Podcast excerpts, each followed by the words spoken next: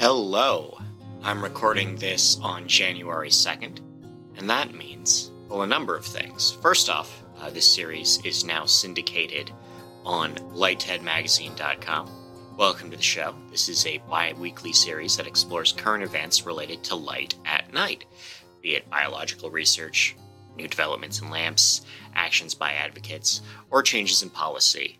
Uh, this is not an opinion driven show per se, but I will also say that should I express an opinion, uh, they'll be grounded in the topic at hand, based on the principle that good lighting design is a social, environmental, and moral imperative, and any opinion that I might say is not necessarily reflective of Lighthead's editors, the NAED, NAILD, the Lighting and Darkness Foundation, or our sponsors at Evluma. They're mine.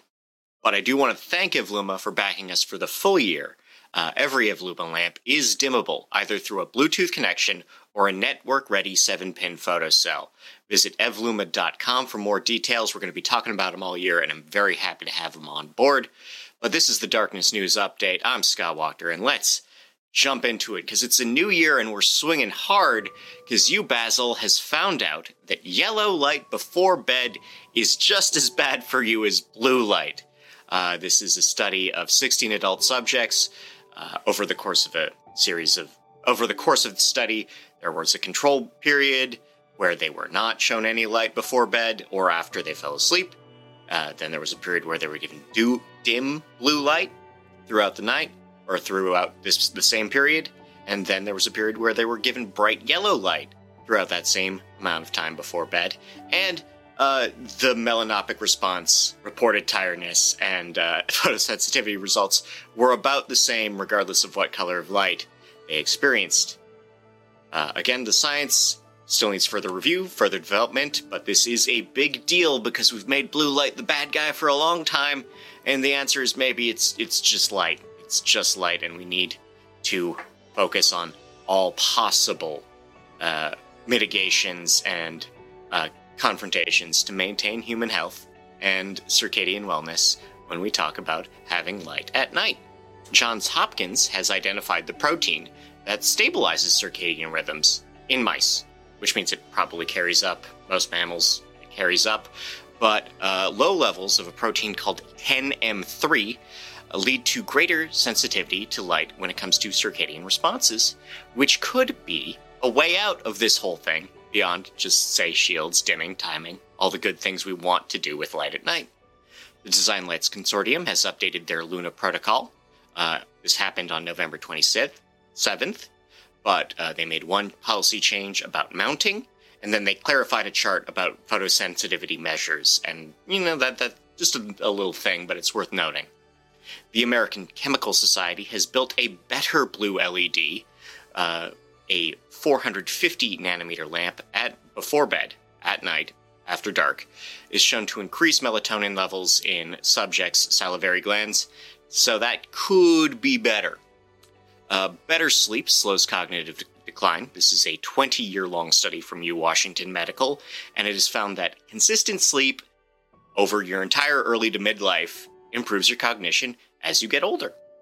Uh, light exposure rhythms have been linked to cognitive function in the already cognitively impaired, which suggests that better rest and brighter light during the day shows that uh, they perform better on cognitive tests. This was a study done at Chosun U Hospital in South Korea.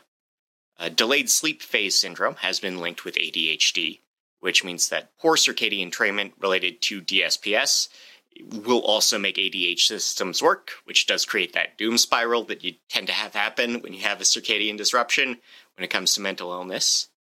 A uh, study of from the University College of London shows that early risers may have uh, Neanderthal DNA.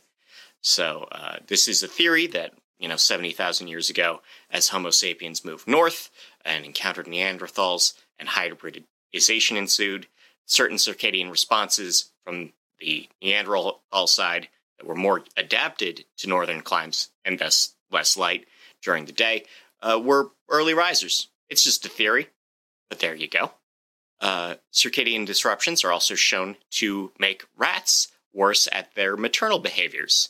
Off cycle lighting uh, changes the amount of time they spend nursing and bedding with their pups, which in turn damages the liver and adrenal gram- glands of those pups.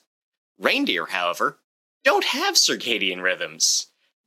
a group of test animals up north in Norway were found to be able to suppress their melanopic responses by ruminating, which is to say, chewing on bits of grass for an entire 24 hour period.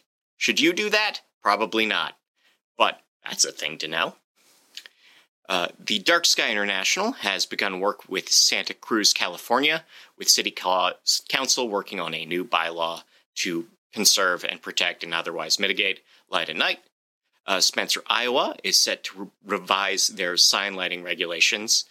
Re- realtors may be allowed to uplight their temporary signage if this proposal passes three readings. Chubbuck, Idaho is, propo- is proposing a new dark sky ordinance. A city councilor has begun the process of creating a bylaw to reduce the amount of light at night in the city. He's following Tucson's example in this case. Melbourne, Australia might light its last unlit park. Uh, this is this is one particular park that does not have any lighting on pathways or for sports fields so far. Uh, people are a bit upset about that, including uh, advocates from Dark Sky International. And uh, Fairlands Valley Park in Essex in the UK has brought in darkness related consultants uh, before they add light. They've got some wildlife experts in to begin consulting before they add lighting to any pathways. And we're going to close out this episode with a discussion of HBO's Last Week Tonight. Uh, if you're not familiar, it is a program weekly on La- on HBO in which John Oliver, Oliver spends 30 minutes uh, doing some explanatory journalism. It's opened with a few jokes, and then it closes with a ludicrous stunt. And one of the episodes proposed for the summer that was canceled due to the Writers Guild strike was that he would explain all the harms of LED headlights, and his ludicrous stunt would be shining those headlights into the hall into the homes of congressional lawmakers, which um, part not only was that canceled because of the writers' strike, but because the writers' strike gave legal time to read the script that was in development. Uh, legal said, "Don't do that."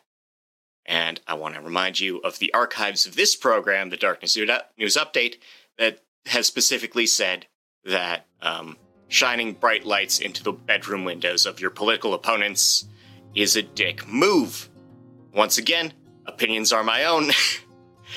but I want to thank Evluma, I want to thank Lighthead, I want to thank you for listening. I will catch you next time, and I hope you're already having a good new year.